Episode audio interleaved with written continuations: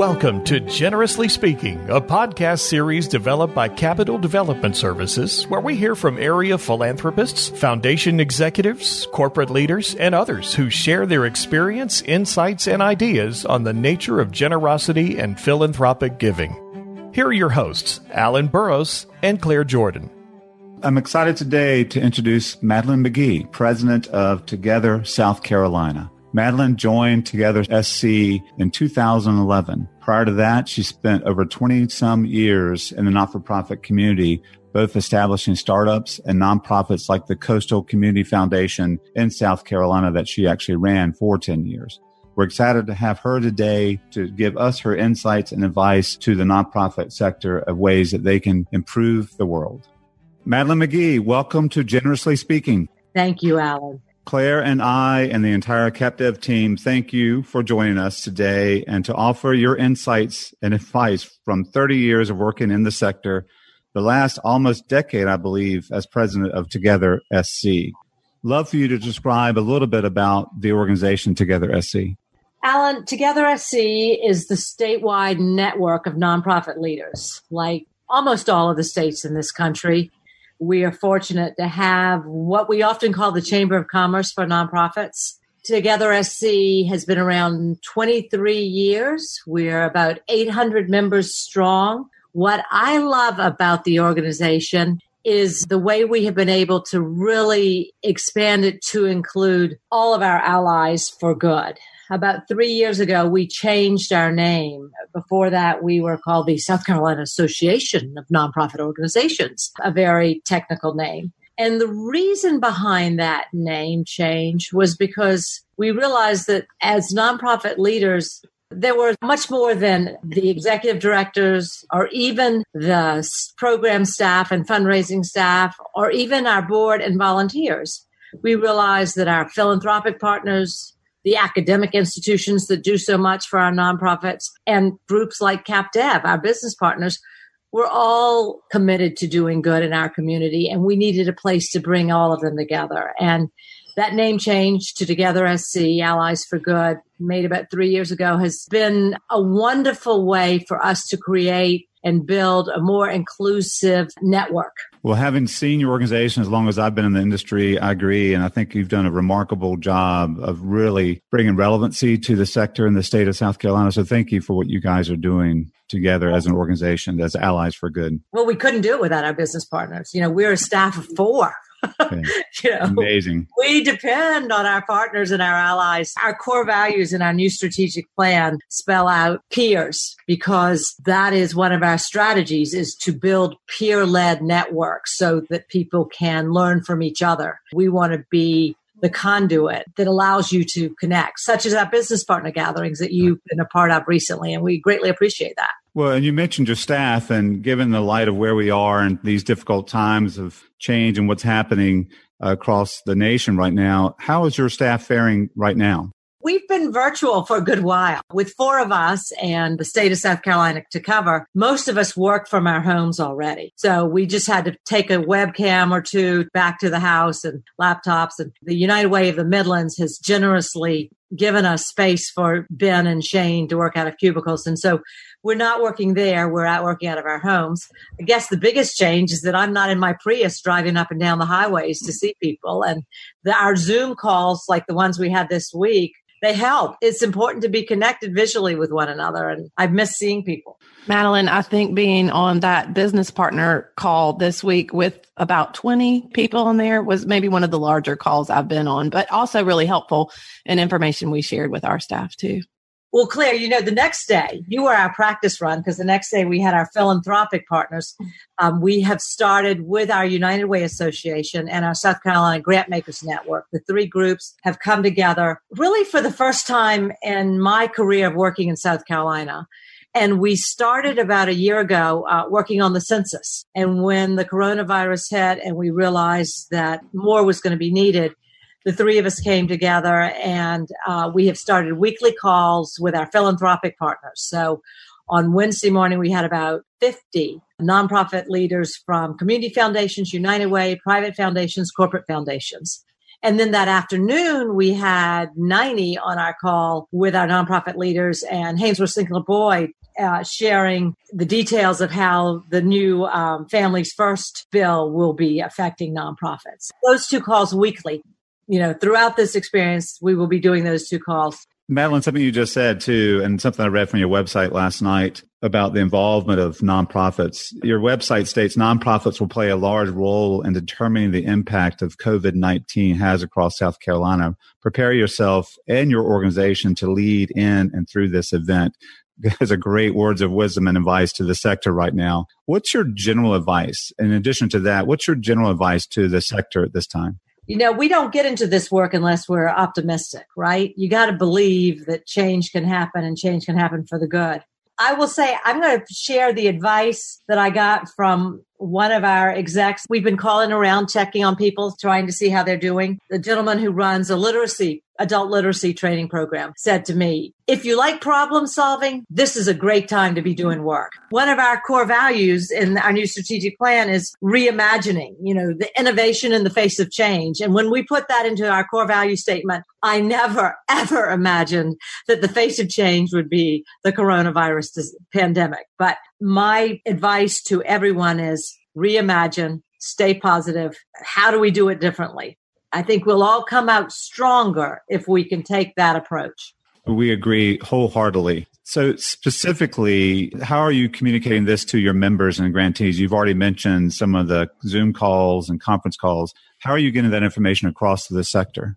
Oh, Alan, that's the hardest part of all this. Yeah. You know, every day there are things you need to share yet we know what the email inbox does to us. It's overwhelming. So our communications plan at this point is for good connections will continue to come out every other Monday. And we're adding a section on reimagining where we'll share the positive things people are doing. And we're adding a section on inspiration and we'll have all the resources and particularly the ones our business partners are offering because this is a good time to be learning. Webinars and the chance to really be learning from home is a real opportunity. So we'll be sharing that.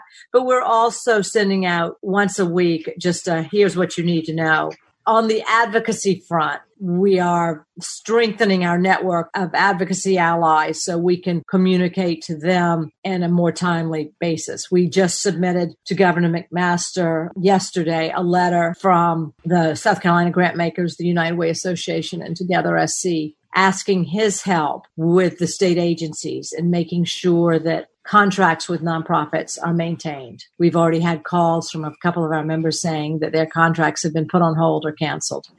Mm. And we think that there are a number of regulatory changes that can be made to allow those contracts and those monies to continue to flow. In fact, sometimes our state agencies are a little uh, beyond the 30 day remit, and we're really hoping we can get them to free up that money more quickly because, you know, in our sector, it's the best practice to have 90 days reserve. That's what we say 90 days for operating reserve. You're great. Well, this is going to be longer than 90 days.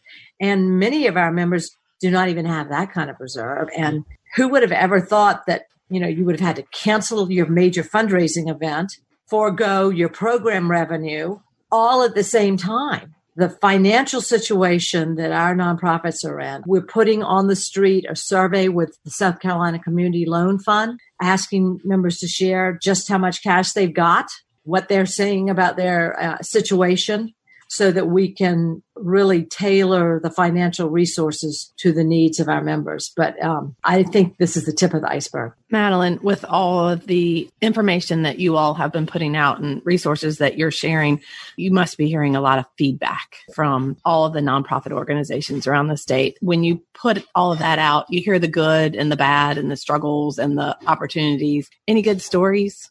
The good comes when I call.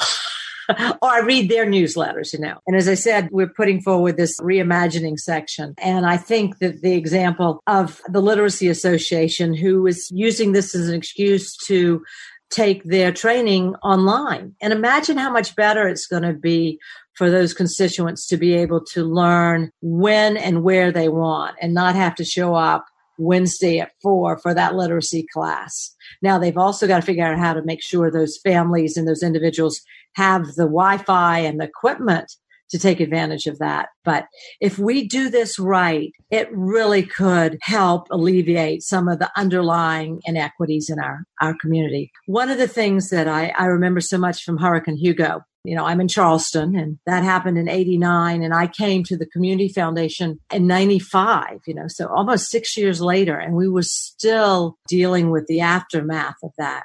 But what Hugo and that hurricane did was to wipe away the cover that was hiding what should have been in plain sight which was the immense inequities in housing stock in our rural communities the fact that there were homes in 89 on Johns Island that were still without indoor plumbing was not a result of Hugo. That was an underlying condition that was there before. When the house was devastated and people went in to say, Oh my gosh, we need to fix your house to realize the conditions of the housing allowed everything to be addressed. The statement I heard that I like is how much this pandemic has exposed poverty and crisis that was already underlying that now we're seeing and the dependency on nonprofits as a result of that. That so many children would not have food because our schools were closed. That is, is unacceptable. To me, the equivalent of the lack of quality housing that Hugo exposed is the lack of internet in our rural areas. In South Carolina, there are about 2 million households of that 2 million, nearly 10%, 193,000 have either no internet service or internet service that's insufficient to allow them to access the online programming that schools and other providers are making available. So that's nearly 10% of households in our state cannot do what you and I are doing right now. And think what the difference is to not be able to communicate. Mm-hmm. And if mm-hmm. this is going to go on you know, for three to six months, this internet connectivity is the difference in staying connected or not. And we need to get that Wi Fi to those households as soon as possible. There's a big effort by the school districts to use school buses to put it in place in a temporary basis. I'm really hoping that several of the efforts to address that need will gain traction. They, people have been working on it for years, but no one's cared. I'm hoping this will cause people to care. Well, this is interesting because you're talking about lessons learned in the midst of the pandemic now. We think about the lessons we learned from the Great Recession, and we are completely in agreement. We hope that we change behavior based upon what's happening from the lessons we've learned so they become permanent and not temporary. That seems to be sometimes the case. They're only temporary because we come together, but then we fall back into the trappings of what we've done. Hopefully, the resolution here is that we all make these changes permanent the role of the board in all this and what they can be doing right now. Historically, what we've seen, Madeleine, is organizations during times like these, board members that are engaged and work well, they survive and do well. It's organizations that boards sometimes are passive or not as active. What encouragement or advice do you offer the non for profits on how best to engage board members at this time? Let me start by talking about the position that I see many of our executive directors in most executive directors came to this work not because they loved managing people and had human resource expertise or that they love running financial analysis. They came because they were passionate about the mission and the work and they believed the change was possible. And most of our nonprofits, of our members, 80% have budgets under 750,000. Few of them have an HR department or even a director of operations. So this is a real opportunity for the businessmen and women on the boards to lend expertise. I know we all want that crystal ball right now that's going to tell us what's going to happen. But the next best thing to the crystal ball is scenario planning the ability to say, okay, there's not just one option, there are 25 options. And if this happens, then these options make sense. And if that happens, these options make sense. And how do I think through and be ready to make decisions along that sequencing as things happen? You know, if we are going to stay closed for another month, then what do I do about my employees? We're going to get virtual programming going. Then what do I do about my fundraising? The ability of our boards to lean in and help provide the nonprofit professional leaders with counseling and technical advice and support that they need to do that kind of thinking. You know, we talk about the board's most important role is helping set strategy and vision. This is a different kind of strategic thinking, mm-hmm. crisis strategic thinking. But in some ways, I think it, it could be more rewarding for the boards because the implementation is immediate.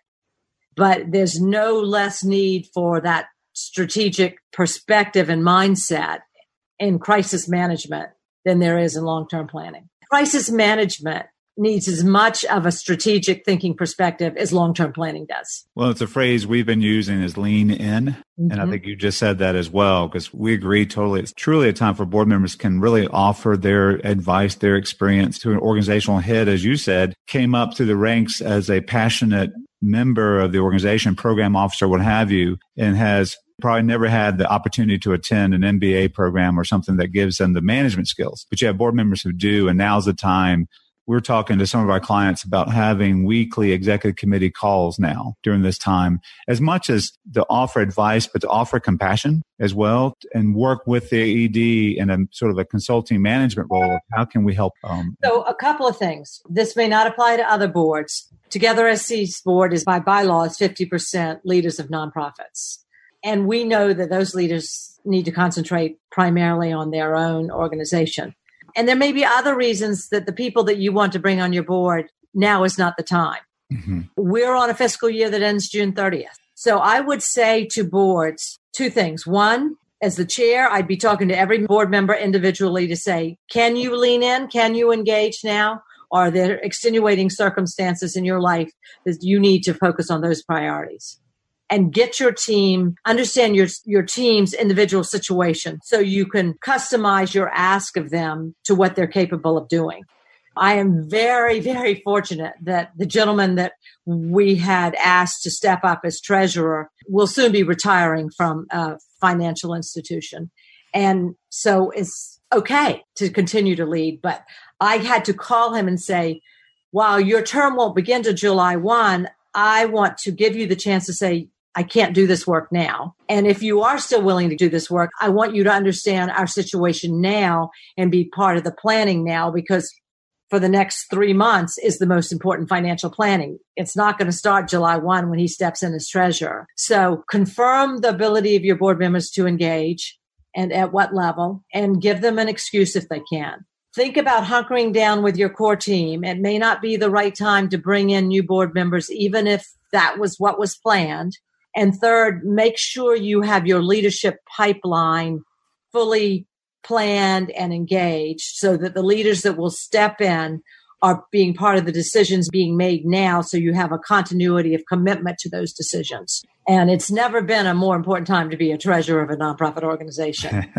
treasurers out there and the board chairs out there, please know that if this is the first time doing it or the first time doing it during a pandemic, we're here to provide you the resources you need to uh, think through how to do this job well. I think that's all such good advice, Madeleine. Thank you for all that. I think um, so many board leaders, board members don't even think to realize what a role they could play right now and how they could be helpful. You think of sometimes your board services, this is a volunteer job. This is something I do on the side. It's easy to forget that in the midst of all of this, whereas it's truly an occasion that we could rise to and make a difference um, for the staff leadership and for ultimately the beneficiaries of the organizations. But I think so much of the need is personal. You know, you need a, another shoulder. You need uh, somebody's advice that's um, from a different perspective from outside of your organization right now. And that's a great source for it that not everybody thinks that they can do and they can. I think sometimes our board thinks the best way I can contribute is to play the role of the devil's advocate. Mm-hmm. That is an important perspective to ask the tough questions. But, you know, we have a guiding principles and best practices, just like North Carolina. Mm-hmm.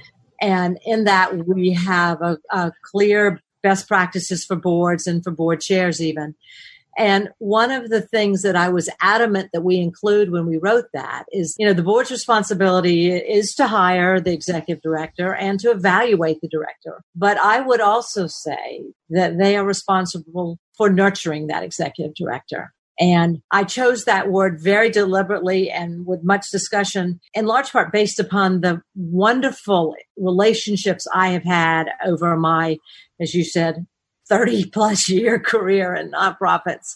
And those board members who were able to ask the insightful questions, point me in the right direction, cheer me up when I was uncertain as to what was the right thing, and, and partner with me I will go to my grave being appreciative of the work they did for me and what they enabled us to do as an organization. That partnership between board members and the senior leadership and nonprofit. You know, we like to say the board chair is the chief governance officer, the ED is the chief executive officer, and they've got each other's back. That partnership. And I'm a firm believer that the strength of that partnership between the chair and the ED is one of the greatest indicators of a nonprofit's likelihood for success. And I am absolutely certain that in a time as we face now, that relationship will be what gets many an organization through. As I said, our board chair will, a new one will step up in July, and she's already been on the phone with me three or four times this week talking about it and preparing for it. And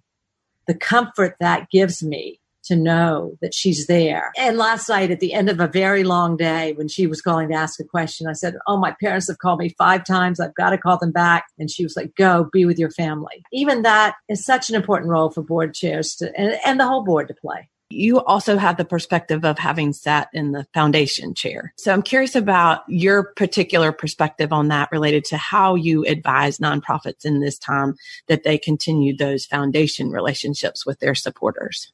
Oh, Claire, that is a really important question and a good one. And I struggle with it.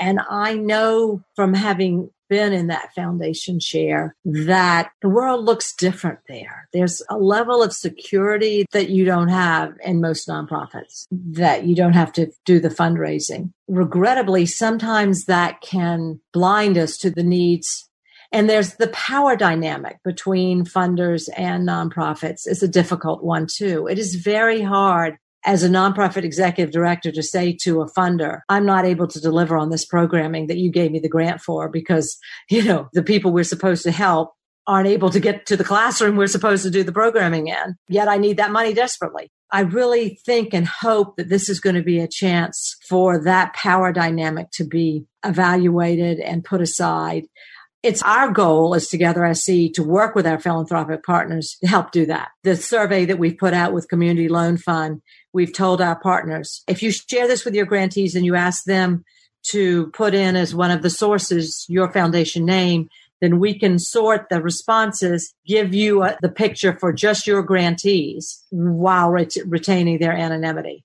So you can know of your 24 grantees, how many of them have a reserve fund that's got more than 90 days cash in it. We're hoping that through that and our other services, we're enabling our nonprofits to speak honestly about the situation they're in, to get ahead of the curve. You know, what's so scary is if you close your eyes to this and you just keep paying for what you're paying, primarily payroll, you suddenly wake up and there's no plan and you're out of money. And there are resources out there now, the small business loan assistance, the paid leave. There are a number of different resources and that EDs need to assess. Would it be better to take staff to half time now so that we can go for a longer period of time and be ready to ramp back up when people are able to focus on the virtual learning that will need to go on if this is, goes on forever?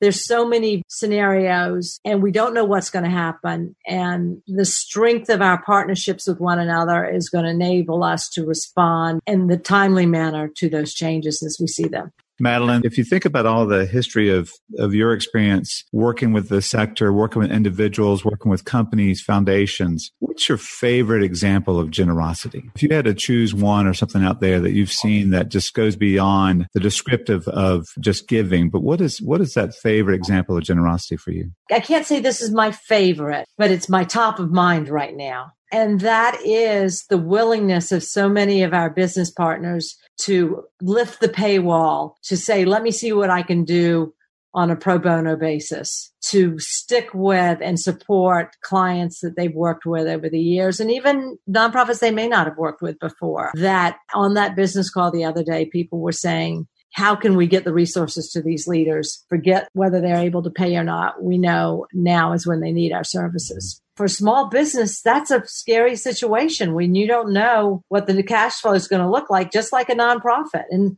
So I see it happening at all levels. You know, people in the front of the line are saying, don't worry about paying for programming. We'll get your kids what they need, or don't worry about paying for food. Just take it. And then those that are supporting the organizations that are giving the food and the programming away are saying, don't worry about paying us for technical advice and financial services. And, you know, our government is doing a great job saying, we're not going to shut you down. Businesses are foregoing rent. To me, I think one of the most important things that we do is that we learn from the 08 response, which protected our most valuable companies and institutions and government.